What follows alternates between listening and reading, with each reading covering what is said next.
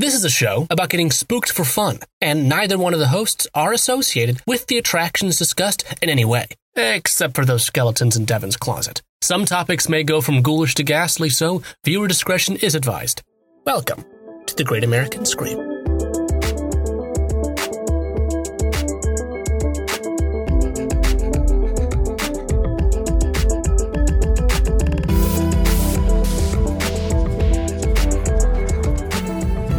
Hello, uh, and welcome back to the Great American Scream. My name is Adam O'Connell, and if you will notice, uh, I am doing the intro today, and also usually I get introduced second, and that's because we have a very special guest today to talk about a very uh, exciting topic. Um, so, hello, special guest. Special guest, would you like to introduce yourself? Yes, hello. Uh, my name is Ezra Fisher. I am Devin Wright's partner, uh, roommate, and uh, lifelong critique. Devin, uh, this morning, I noticed he was gone and a hole had opened up in our wall that was exactly his silhouette. I assume everything's fine and he's probably just out on a walk. So Yeah. today Um, we are talking about uh, one of my one of my favorite horror icons. Uh, he is a horror mangaka, which is a uh, comic writer, illustrator. Uh, he is his name is Junji Ito. Yeah, and it's it's. Uh, I think it's uh, pretty ironic that uh, Devin's disappearance into a hole in the wall is what uh, brought you onto the show. Uh, because previously, like, because this was new. Because you went, oh, a hole, and now I have to research this hole, uh, and then you found Junji Ito. That's not true, but.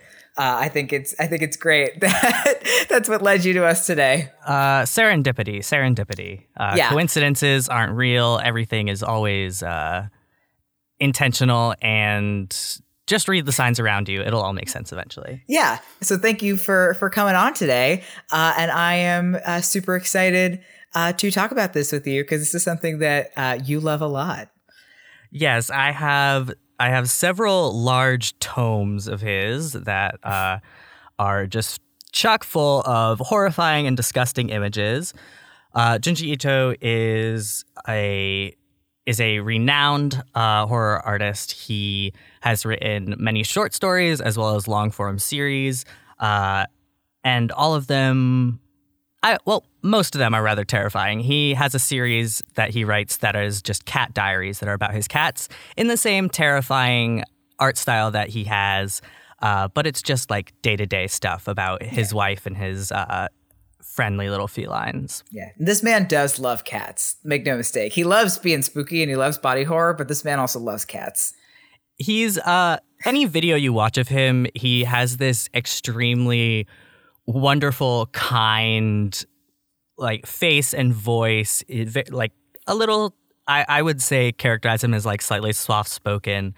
Um, but he is this incredible creator who comes up with things that every time I read something new from him, I'm like, how did he think of that? Because they are as bug- mind-bogglingly weird as they are terrifying. Uh, you actually, when you actually talked about the hanging balloons, I had never actually read that one, so that was a fun little uh, jaunt for me to go down and find and read.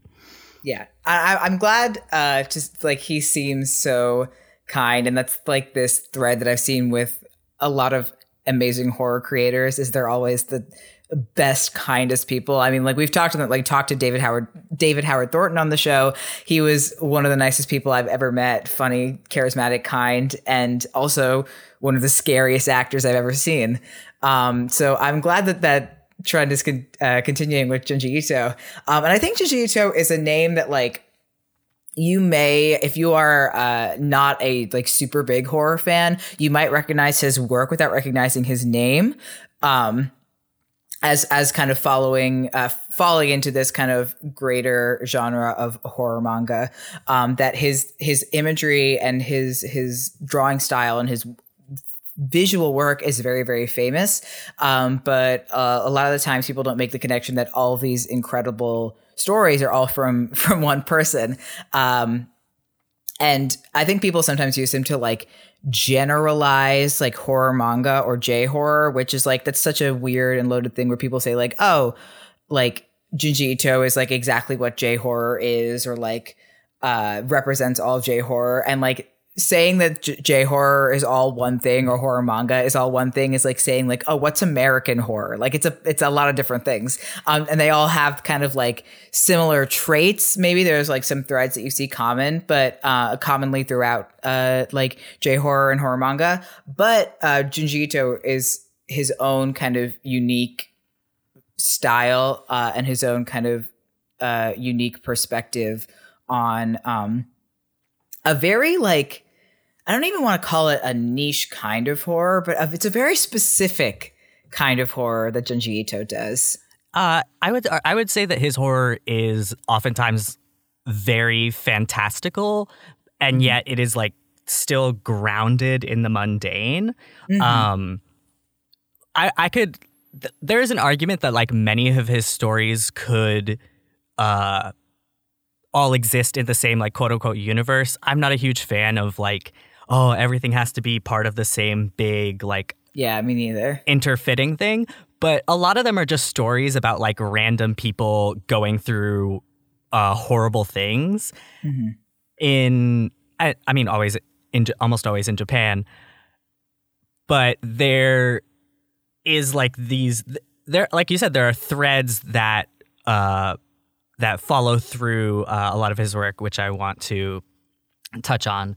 Uh, to jump right uh, in after an extended intro, uh, some popular stories uh, listeners may or may not know of that are Junji Ito are Tomie, Uzumaki, Gyo, and Amigara, the Amigara, the enigma of the yeah. Amigara fault, uh, which Adam talked about.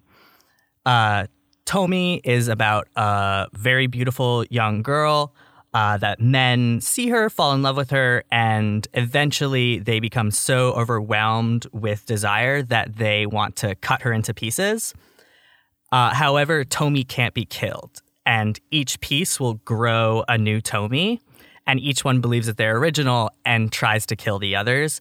So in the beginning, it was just about like, oh, this girl that got cut up by her classmates and then comes back and acts as if everything is fine. And then it just spirals out into this huge, huge saga uh, about Tomie and all these different things that happen with her. Yeah, very powerful of her, very bold. what is it? Get, get, uh, what is it? Girl boss. Girl boss. G- yeah. Gatekeep. Gatekeep gaslight. Gatekeep. Girl, girl boss. Absolutely. Tomie is all about it. Uh, Uzumaki is probably his most famous work. Uh, it was adapted into a live action movie that got panned. And I saw word probably a few years ago that people were making an animated version of it that was very true to the original style of the of the uh, series. Uh, haven't heard anything about it since, so who knows? But um, I want to I want to touch on that on the the film adaptation of of uh, of Uzumaki. Um, because uh, I more like m- there have been uh, more of Ito's works that have been made into live action film, right? Or other short films or just live action adaptations. It's not just Uzumaki, right? I I have I'm honestly not sure. I haven't mm. looked, I haven't looked into that uh, as deeply just because yeah. I enjoy reading them so much that I well, don't yeah. really want to see them as film. That's what I want to talk about. Is that um, I think one of the most brilliant things Ito does to make his work scary and to make because a lot of the times uh, it is more difficult to make visual work as frightening as like film or story or, or like oral storytelling. Um, uh, but Ito does this great thing where he uses the static art and visual art as an advantage rather than compensating for it. Like, firstly and foremostly, nothing about Junji Ito's work uh, is like is intended on being pleasing or easy to look at. Oh, even yeah. the mundane things, everything kind of makes you uneasy, even the stuff that is quote unquote normal. Um, like the way unlike, he draws people is very realistic and believable. Yeah. Um, but like his and it's all in, all of his work is in black and white. It really I, I honestly like can't really imagine seeing most of it in color because mm-hmm. the style his style is so hinged on the shading that he does and the detail work. Um, like if you look at one of his large like two page spreads of something really scary, there's so much detail in every single stroke of the pen that there's like it, there's almost no way to replicate that on like screen without just like taking the picture and putting it on the TV. Yeah, and that's what I think is that the way that he uses the page turn, which is something that is totally independent to horror comics. This isn't even really totally applied to like horror novels or or, or horror stories. Uh, the page turn is kind of an advantage that only horror comics and manga can have.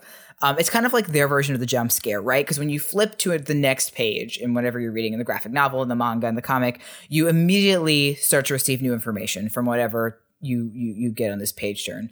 Um, and this is similar to film, where you can like cut to something and the audience gets new information. But in a film, it is controlled. Like the director and the cinematographer decides exactly when it's revealed, how long you need to see it, and what order you, you see things. But with manga and with graphic novels and with comics, the reader has total and complete control over the page turn. Uh, we could not turn the page. We could uh, and when we do turn the page, we can look at it for as long or as little time as we like. We can look at things in whatever order that we want. And Ito, in a lot of his stories, uh, I noticed tends to give, and mostly in the short stories, tends to give these panels at the end of a page of a character reacting to something unseen and reacting in horror. And then it's up to us to flip the page to see what the character is looking at, uh, which is brilliant. He uses it all the time. I kept seeing it and seeing it. Um, and it's perfect because it's almost like as the reader, you kind of feel like you're causing it. Like you almost don't want to turn the page so that you can like save the character or prevent whatever horrifying thing is about to happen. But also, of course, you want to know what they're looking at. Um, I think that's one of the the the greatest thing. It's it's almost it's kind of like a jump scare, but it's not because it's way better. yeah, I, I, I just find myself always returning to his art uh, because of its imaginative imaginative quality and mm-hmm. the way that he creates suspense uh, in these stories. Uh, he's all. I would also say Junji Ito is very much the opposite of an over-explainer. Things in Junji Ito tend to just happen. And there's not really an explanation for the thing. Every now and then there is there it will be, but a lot of the times these terrible things just happen and there's no rhyme or reason for it. It's just that like it's just this sudden intrusion of horror into a mundane life. Uh, yeah, and anybody who listens to the show knows how much I hate over explaining in horror, which is why I think Junji Ito's work is so good. Uh, he he does it like he he doesn't over explain. He barely explains, and that's why I think I really enjoy his short stories so much. And I think short stories work best for horror in general because there's no risk of over explaining. Um, as one of the when I started researching for this, one of the stories that came up uh, that people recommended was the hanging balloons. Um, and if you have not read, by the way, uh, there's going to be some spoilers for some Junji Ito stories uh, in this episode. Uh, I do recommend reading them for yourself before spoiling them for yourself because uh, they're great. Um, but I think the hanging balloons is such a great example of him not over explaining. Uh, if you have not read it, uh, the hanging balloons is about a town that begins to see uh, balloons of, of faces floating around with nooses tied onto the end of them. And then they start to realize that every balloon matches a person in the town. And eventually that balloon tracks down that person and kills them. There's no explanations of what they are or why they're there. Nobody try like the town kind of tries to figure it out, but nothing comes up. They don't even get like a hint. And explaining them wouldn't make them any scarier. In fact, it might make them less scary to be like, oh, they're demons or they're whatever. Like you don't need to do they're already scary. You don't need to tell me what they are to make them any scarier. Yeah, if I saw my giant face in the sky, I'd freak out. I um, really like they're scary. You don't yeah, I don't need to know that they're aliens. They're already scary. Yeah, there's um uh the other large story that Junji Ito has is called Gyo, uh, which is about these machines that emerge from the sea uh, that have latched onto the bodies of dead fish and they're powered by well, I don't really want to spoil it, but they basically invade Tokyo and then Japan at large. Uh, and because they are powered by like decomposing bodies, uh, there is this uh, stench that is described in the whole book. And even though it's just a book and like I can't smell it, like part of the him adding that layer of like an extra sensory experience to imagine of just like imagining the entirety of your country being blanketed in the smell of like rotting flesh and rotting sea animals is so gross and like Yeah. everything's covered in like boils it's nasty Yeah, and I think that's where Junji, like, because you called his horror fantastical, which it 100% is, but so many of his things cr- feel like realism because he doesn't over explain it. Um, like maybe, maybe not uh, Gyo or the hanging balloons, but uh, I, the next thing that you have on this list is uh, the Enigma of Amigara Fault, um, where that is just not explained enough to be like, that could happen. That could be real. Uh, so the smaller stories that I wanted to highlight in this episode uh, are part of two compilations that I have: uh, "Fragments of Horror" and "Smashed." Uh, They are uh, they're all like s- most of them are just like little standalone stories, um, and a lot of the time his characters never reappear. Like uh, "Gentle Goodbye," like you never see those characters ever again. Uh, his longer form, like Uzumaki and Gyo uh, and Tomie, like have uh, protagonists that kind of stay through. But even in Tomie, the like quote unquote protagonist changes every few chapters. Uh, so the first story that I have is called Gentle Goodbye. It's a ghost story. Junji Ito doesn't tend to do a lot of ghost stories, um, but this one is about uh, a family in Japan that when someone dies, the whole family gets together at the funeral and they pray. And through the connected just energy of all of them praying, they create an image of the person who died who will then continue to live with the family in place of the person who died and slowly fade so that people get to say uh, goodbye to this person. Uh, like it it's about it's this incredible idea of like how to deal with grief. And then there's a twist in it. Um, because the main character is a girl who marries into this family uh, and is dealing with these ghosts and f- kind of freaking out, but like getting used to it. Uh, but her thing is that she has these dreams every single night about her father dying. Uh, and so she asks the family, like, oh, if my dad dies, would you make an after image of her? And they reject that idea because they only do it for people of the family. And so it kind of just follows her life. Like these, you just get like little snippets of her life after she gets married. And then she sees her husband meeting with a woman in the street. And she says, like, confronts him, like, what are you cheating on me? And he says, like, oh, eventually I'm going to marry her. And like, this just drops out of nowhere. And then he has to tell the protagonist of the story that she actually was hit by a car on their wedding day and he asked his family to create an after image of her. Yeah, she's an after image. Like that that sort of like twist you don't see coming at all because you think mm-hmm. it's just like oh it's a ghost story about like living in this haunted house that isn't actually haunted because people like made the ghosts to be there. Yeah.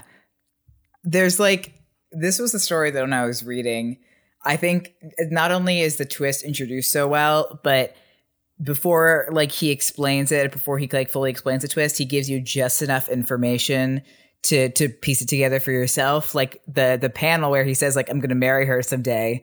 Uh, I'm gonna marry her soon. I was like, she's an after image. She's dead. She's dead. She's dead. She's dead. And then I turned the page and she was dead. Um, and, which I think is so like it, it gives the reader the satisfaction of like I figured that out. When no, you most certainly did not. not until not until it was revealed for you. Um, and this one like was it was weird because this is one of the first ones that I read, and it was like very tragic and sad uh, in a way that like some of his other work is, but not like a lot of his work is sad, but not quite in like the I'm gonna like start tearing up kind of sad and tragic that this one is. Um, I, I consider this to be of the ones that I read like the least frightening, but also one of the most impactful. Yeah, uh, there's a there's another similar story called Roar, which is about like this man seeing uh ghosts of a flood that happened like years and years ago, and like it feels like Junji Ito's stories that are actually ghost stories are more about the like sadness of ghosts and like the tragedy of losing people. Mm-hmm. And for the main character to be someone who was lost is is just like it breaks my heart and at the same time it is fascinating to see like the range of stories that this man creates because and because Junji Ito is sort of the I guess old school idea of auteur who like he has the idea, he writes the whole thing and he draws the whole thing. Mm-hmm. It's it's this like one one person coming up with it that makes it so strong. Uh the same the same Devin and I were talking about this uh the other day, but just like a lot of the times you can tell when stuff was written by committee. Mm. Like like like Frozen or whatever, you can tell it was written by 12 people and like was rewritten a ton of times. Whereas like Junji Ito stuff is like it's him. Like it's yeah. just him making this like, incredible stuff. And it, it feels so centralized and personal, even when he's talking about like a whole town or in some cases all of Japan. Uh, it still feels so grounded in like in in and centralized in these these characters and so personal and personalization and the sense of self is something that I noticed is like a common thread of his is his work. Uh, I noticed it in this and then also both hanging balloons and uh, in the enigma the enigma of Amigara Fault. Um, this idea of something that was meant for you, um, but something that is horrifying that was meant for you, something that is is yours, um, which I think is like we always talk about horror playing on like what the fears of the public are, um, and and the fear of self and the fear of not knowing yourself or the fear of something horrible within yourself is not something that is often explored in horror, mostly because it's so hard to do well. It kind of falls into the realm of co- it's almost the the the the anti cosmic horror when that cosmic horror is uh kind of it's weird because you kind of see these kind of cosmic horror kind of influences in his work. But if cosmic horror is kind of the fear of your own is insignificance in comparison to the size of the universe, this kind of horror that Junji Ito does is this fear of something within yourself that is terrible. And it's just as cosmic as the other thing is, but it's it's almost the opposite. And it's very interesting in that way. Yeah. Uh it's it's the fear of like this could happen to you. Yeah. Which is like a lot of the times when you indulge in fantasy, no matter what the media you're consuming is, uh, there is the feeling of like this isn't happening to me, but this could happen to me, maybe if I imagined it. Whereas like Junji Ito comes at you full force and is like, this could happen to you. And yeah. it freaks you out. And uh, I think that's what scared me so much about Amigara Fault when I saw it on Tumblr as a 13 year old, which by the way, if you have not read Amigara Fault, it's the comic about the holes in the side of the mountain that are shaped like people. Uh, and they are compelled to enter those holes. Uh, and it, uh, it was hugely popular on like Tumblr and Twitter from the years like it's definitely been memed on. If you've seen yeah. the panel of like a guy in his underwear crawling into a human shaped hole, he goes like, "This is my hole. It was made for me." That's yeah. definitely been uh, reposted a billion times. Yeah, but I that that scared me so much uh, as like a teen seeing it because I was like, okay, even if this exact scenario like we all love to watch horror movies and go well i would simply shoot the monster with a big gun. Um but if I, I kept thinking like if i was in this situation i would like there's nothing stopping me from crawling into like these people are getting compelled to crawl into these holes like and they can't stop it. So this would like i would probably crawl into the hole. Like that's just how it would be and i don't like that. I don't like to think about that. Yeah. Um the next short story i I recommended is Blackbird, uh, also in Fragments of Horror. And much crazy. uh, this one, uh, it definitely uh, just kind of jumps into the monster uh, stuff. I, I love Junji Ito's uh, monsters and demons yeah. because a lot of the times they are very, like, they either have a human face or a human body and like a non human face. Um, they're these there's one there's another the Soichi's haunted house has this enormous freaky demon woman with huge eyes and giant teeth and like a huge huge forehead and her proportions are all freaky and wrong.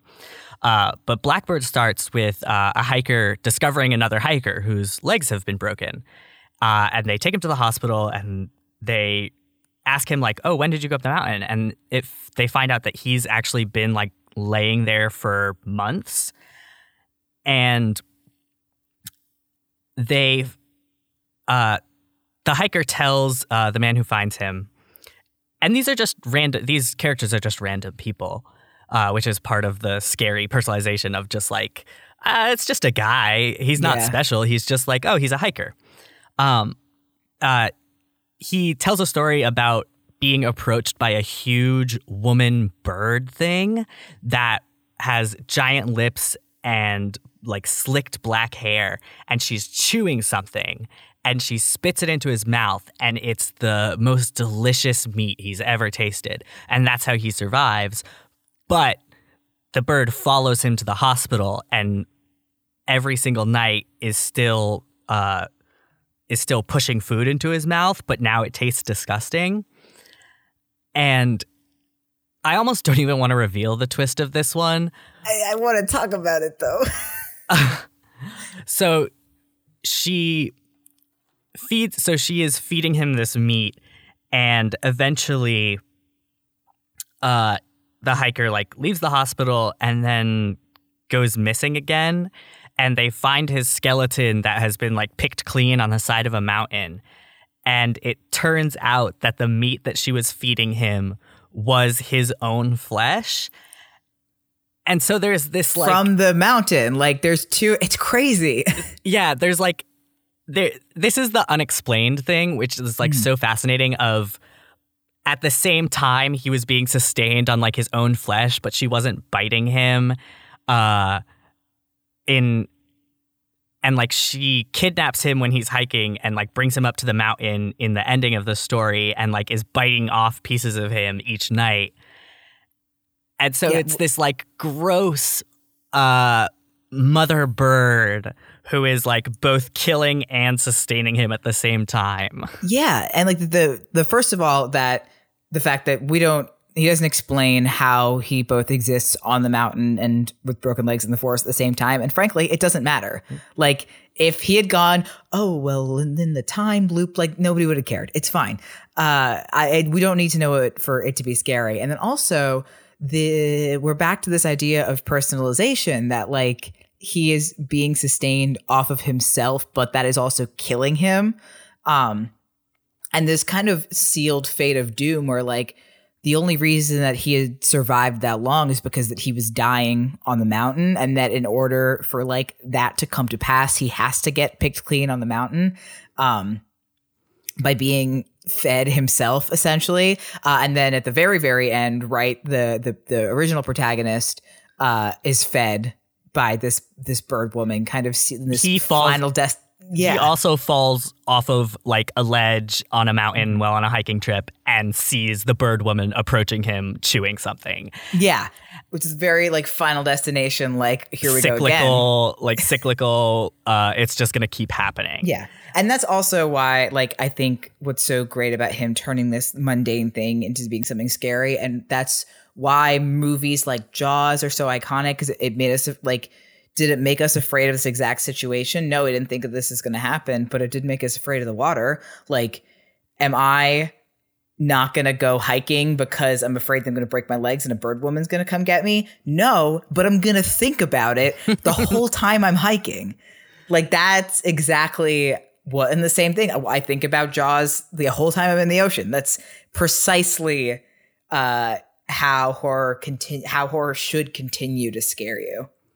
Yeah, it just it gets in you and it's the it's the thing of um I have that thing with Alien. It's one of my favorite movies of mm. all time. But if I think when I'm laying down in my bed, if I think for one second, what if there's a face hugger at like the foot of my bed and it jumps on my face? I'm freaked out and like I can't and I have to like I have to like hum something or just like force myself to think about something else. Yeah. Uh, cuz the stuff that scares you is just like it want it it the second it has a like a toe in the door, it just kind of like floods in. Yeah, yeah, yeah. And your your brain lets like lets that happen. Like even though rationally you know, of course, this is not going to happen. Uh, that doesn't stop your brain from creating these cool stories about it. so the next story in Fragments of Horror is called Whispering Woman, uh, and it centers around this young woman. Uh, almost all of the protagonists of Junji Ito's stories are like young men and women. Uh, and it's, it centers around this like anxious young woman who is always asking questions like should i sit? Should i stand? Should i eat? What should i eat? Should i go outside? Should i stay inside? It's just like this never ending constant stream of indecision. Uh, i believe it's probably I, I think it's because like her mother's absent. Uh, i don't exactly remember so uh, a woman shows up to this household uh, in response to their ad because they need uh, a new nanny because uh, every single one of them has like quit the job one day in, and she is perfect. She answers all of the girls' questions. She like stays at her side twenty four seven, uh, and the anxious young woman is like flourishing now because this woman is just like spending all of her constant energy uh, from morning till night, uh, just answering her questions and guiding her through life. And day by day, she the new nanny gets like closer and closer to this girl as time goes by, just like clinging to her shoulder and whispering in her ear. Uh, and in Junji Ito's art, like you can see like the hollows yeah, of like, like her gone. cheeks and her eyes and and the way that like her body is uh like kind of starving and starting to decompose even though she's still alive. And then eventually she dies because uh, they find out that she had an abusive partner at home who all he did was take her money and beat her. And then the next day after she's dead, the father of the anxious girl is freaked out because he's like, I don't know what we're going to do. My daughter is going to go back to being uh, completely unable to live on her own. And the girl just kind of laughs and says, What are you talking about? She's right here. She's right by my shoulder, like she's whispering in my ear. And and later, the father comes across his daughter stabbing the ground and saying like like this harder uh, or should i do it like this and the daughter comes back that night covered in blood. And she says like i did it. I did what she told me to do. And it turns out that she killed the abuser of the woman who was murdered. Yeah which i know is supposed to be scary but also like hell yeah. I i didn't it's it's not all that scary. It's this is it, it this is just one of the stories that like stays with me because it's because it has this strange it just has like this strange premise of the like person who just like doesn't know how to do with it. And this this woman just shows up and is like oh i can do it. And like i i it's like trying to puzzle out like what the meaning or like thesis is of this story always it, it, like that's that's something I find very interesting about Junji Ito stories is like it's like what is he saying? Like this woman has like devoted herself to serving other people, and eventually she like wore herself away, and even as a spirit, she's like still helping this young girl, but.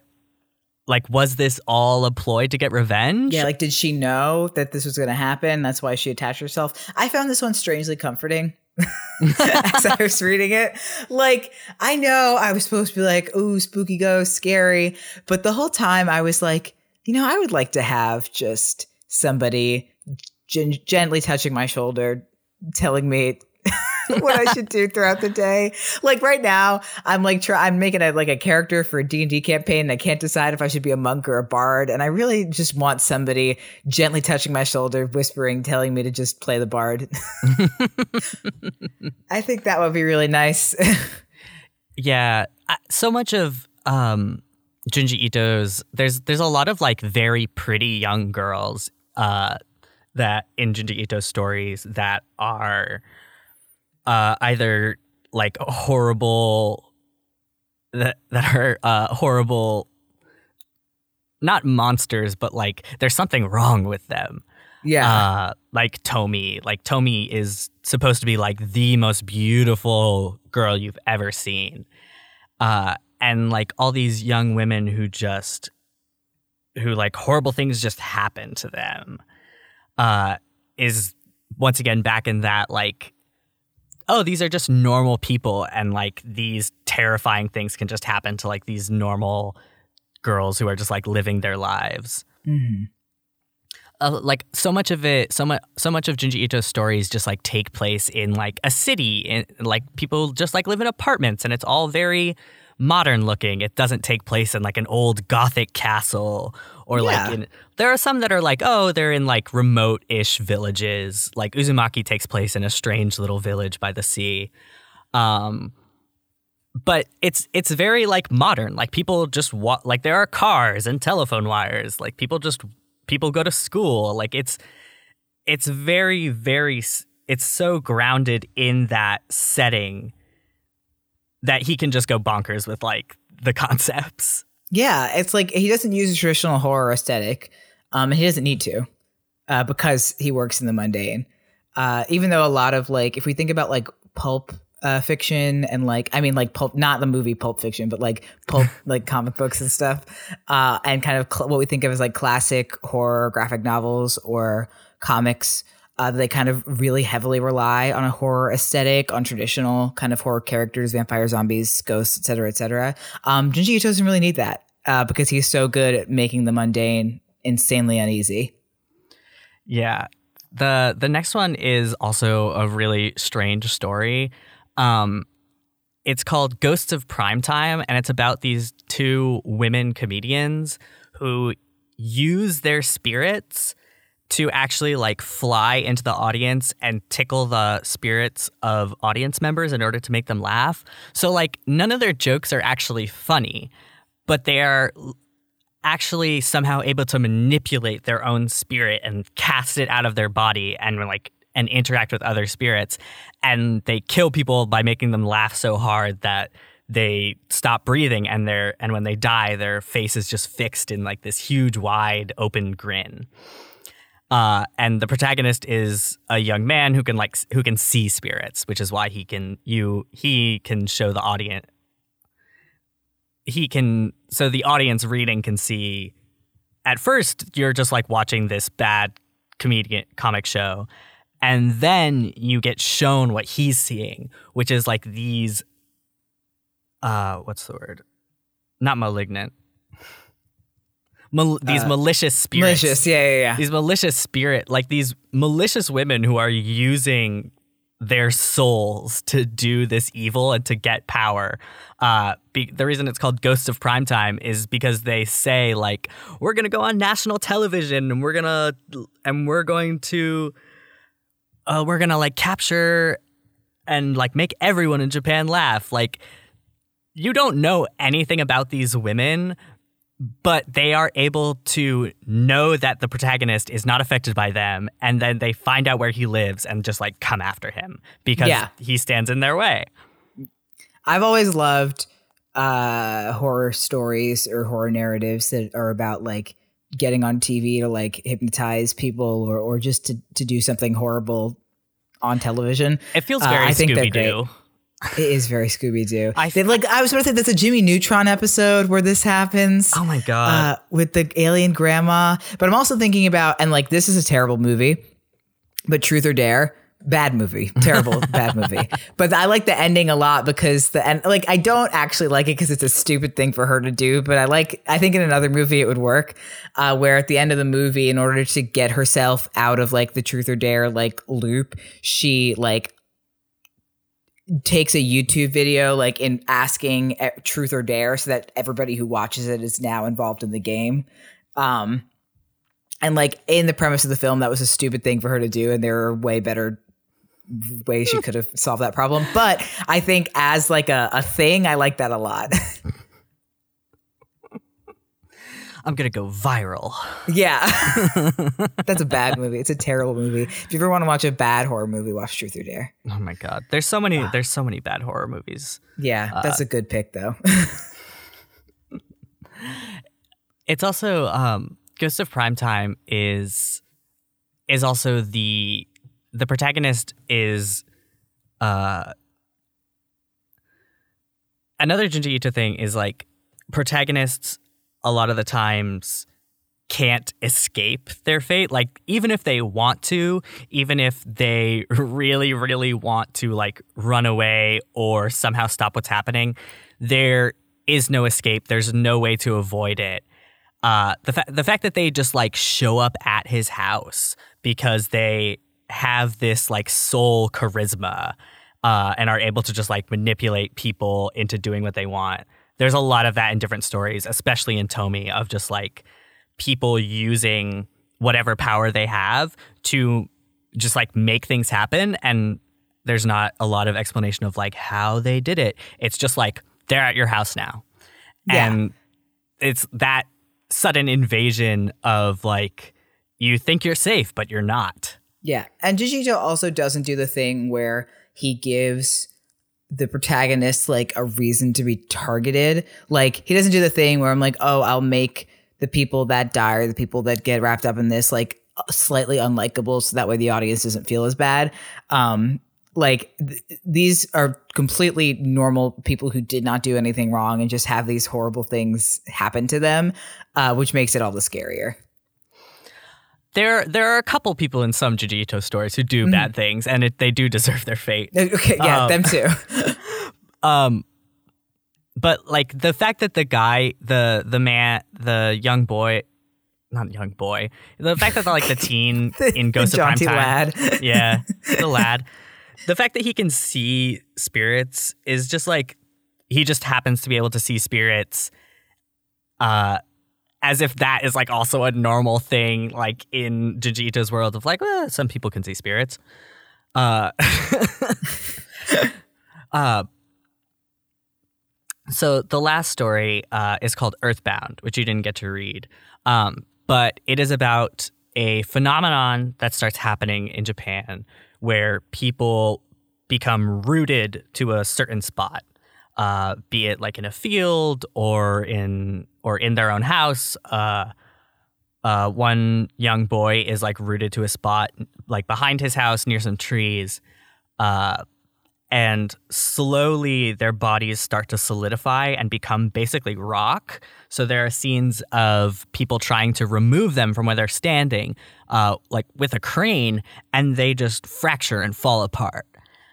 And then you see like a truck bed of just like these fractured rock things that look like statues, but they're real people who have just somehow fallen to this fate.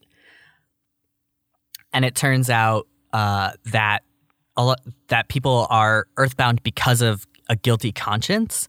It is not it's not a disease, you can't catch it. It is because they have an association with that spot where they did something wrong and it like roots them there and and they they can't escape it. It's that inability to run away from this fate despite the work of the protagonist who is like who's just a young woman who is trying to assist with this epidemic uh, as it's classified in the story uh, one of the young boy that she first tries to help it turns out that he is standing right near the grave of his dog. And it's because he killed the dog in like a fit of rage. Uh, and you see flashes of people in the beginning like standing in these spots and you don't know why they're there. And then later you see those same people but now they're at a different angle and you can see some information that tells you like why they're rooted there. There's one of an old like middle-aged ish man just standing on the side of the road and then you figure out that he actually like hit and ran a child there uh, he just like ran over a child and then his punishment for that is to basically become a stone statue. And it's this idea of like this idea of phenomenon and transformation that also comes up a lot in Junji Ito of like human bodies transforming into something else. Becoming rock is not the biggest leap he makes. Uh, there are people Yeah. who turn into snails in Uzumaki, uh, which is for some reason yucks me out more than like a lot of other stuff. Like a lot of body horror stuff, I really just enjoy a lot. People turning into like snails and slugs, I every time I watch it? every time I watch their eyes like pop out into eye stalks, I'm like, okay, "Ugh." fair. There was a oh, I remember what books they were in. There used to be this okay tangent. There used to be this short horror series for kids. Uh, they were uh, it was the Weenies. They were called the Weenies. One of them was called like Curse the Campfire Weenies. One was like Invasion of the Road Weenies. I'm unlocking these memories as I speak. Um, but there Knock- are a bunch of these books. Uh, I got them at the Scholastic Book Fair. Um, and one of the stories was about these kids that like they went to go play in like a witch's garden or whatever and Mm. something happens but she turns them into snails and then she pours salt on one of the kids after she turns them into snails That's and then the kid dries up and dies um so i, I understand Uh, so those are my just like short list of recommendations of stor- short stories. Uh, he, I would I would recommend like all of his short story anthologies. Uh, the, uh, his work, I would say like because you can read comics, I feel very fast. Uh, I definitely just like kind of devour them uh, very, very quickly. Uh, it took me a little while to like chip away through Uzumaki and Tomie because those are like big anthologies of like year long, years long uh, series that he wrote and uh, drew. Uh, yeah, and uh, these are the ones that I started on too. Um, and again, if you haven't, uh, like, I think a really great starting one is is Amigara Fault. If you haven't read it, uh, or if you have in the past and didn't know it was him, go back and look at it again because that's exactly what I did when I started this, uh, and I realized exactly how brilliant it was. Um, these are all the ones that I started on, um, and it's a great. Great, just like he's so good at what he does. These are Um, also some of the least body horror y of his stories. If Mm-hmm. you do not vibe with like people's heads eating into themselves or like a ton of people like grossly shoved into like one mass of nasty bodies, uh, if you do not like body horror, these have uh, not the I, w- I would say of all of his tamer. stories these are very these are very limited on body Yeah. horror uh, a little bit tamer. It does get a little yucko down the line. But I know y'all who are listening to the show, if you guys are in it for the body horror stuff. Um, and his anthology is huge, huge. Uh, you're always going to be finding stuff from him that you didn't know was there. Um, so definitely go and uh, and and check out more of it and uh, let us know your favorites. Um, but Ezra, thank you so much. Uh, I guess it's time to grab our what do you call that hat, hat that has the light on it? The helmet with the light on it, the miner's helmet. the miner's helmet I, we gotta grab our miner's helmet, our grappling hook, and go into that hole and go find Devin. Oh yeah. Uh, thank he should have like slid down to the other side by now, which Yeah. is uh, Um, like I, I know how that story ends, but in my brain, when you said that, it was just a slide. Oh He yeah. just kind of plops out of at the end. Uh, we'll go fish him out. Uh, but um, thank you so much for coming on today and talking to us about Junji Ito. Uh, it was wonderful having you, uh, and I hope we can have you on again soon. yes, I have I have another uh, episode idea uh, cooking on the back burner. Uh, Just because Resident Evil 8 came out, and I am remembering how much that series is a wild ride. Uh, Yeah. started out as Yeah. horror, came back to horror. Now it's going back a little bit into action stuff, but that's a topic for another. It's got a day. big, tall vampire lady in it, and isn't that She's wonderful. yeah? Uh, do you have uh, any of your stuff you would like to plug? Where can our listeners find you? Uh, I have a professional website at ezrafisher.com. Uh, you and I are currently four out of almost five, almost on the fifth week of our play by mail series that has been uh, an, an amazing, uh, an amazing experience, a pleasure to work on. Uh, that has been, uh, that's been, that has been, oh my God. It happens. It be like that. It's happening. It's going on. Uh, it's going on. Uh, I'm going to be working on a festival uh, down at the Lower East Side this summer, which should be fun. Uh, and I'm just like waiting for more details, waiting for more details on that, as well as, uh, as well as, just uh, oh god, as well as other projects. yeah, go go head to Ezra's website, uh, check out some of his awesome work. He is a uh, awesome lighting designer, awesome writer. Uh, go check out uh, some of his work there. Um, and if you enjoyed this episode, uh, please leave us a rate and review on uh, iTunes or whatever your other podcasting platform uh, and tell a friend. It really is the best way to get the word out about the show. Word of mouth is the best way. And uh, share with a friend who uh, likes likes to get scared. Uh, if you would like to follow us on social media, we are on uh, Instagram at Great Scream Pod, as well as Twitter, at Great Scream Pod, and we're at Facebook at the Great American Scream, but uh, much more on Twitter. Please send us your favorite Junji Ito stories. You can tweet at us using the hashtag TGAS. And as always, if you uh, have something that you would like to hear about on the show, let us know because uh, your suggestion may become the topic for a future episode. Uh, we'd also like to thank Stevie Viola, who does the intro music for us uh, and the outro music, and also Michael Seguto, who records our, our introduction bit. And also, uh, you can check us out on Patreon at patreon.com slash great scream pod uh, to get your episodes a day early, as well as a lot of bonus content. And thank you to uh, all of our patrons currently. Uh, thank you to all of our patrons, but wanted to shout out uh, those patrons at the uh, man in the fields uh, level and higher. You can tell that Devin usually does these because I realized mid episode that I have to do these, um, but hopefully I have this list right. Um, so thank you to Regina, Ben, uh, Bree, Gail, Joyce. Melinda and Chris, uh, thank you. So, for that, uh, I have been Adam O'Connell. I have been Ezra Fisher. Happy Mother's Day, by the way. Happy Mother's Day, and hopefully you have been spooked. Uh, don't spook your moms.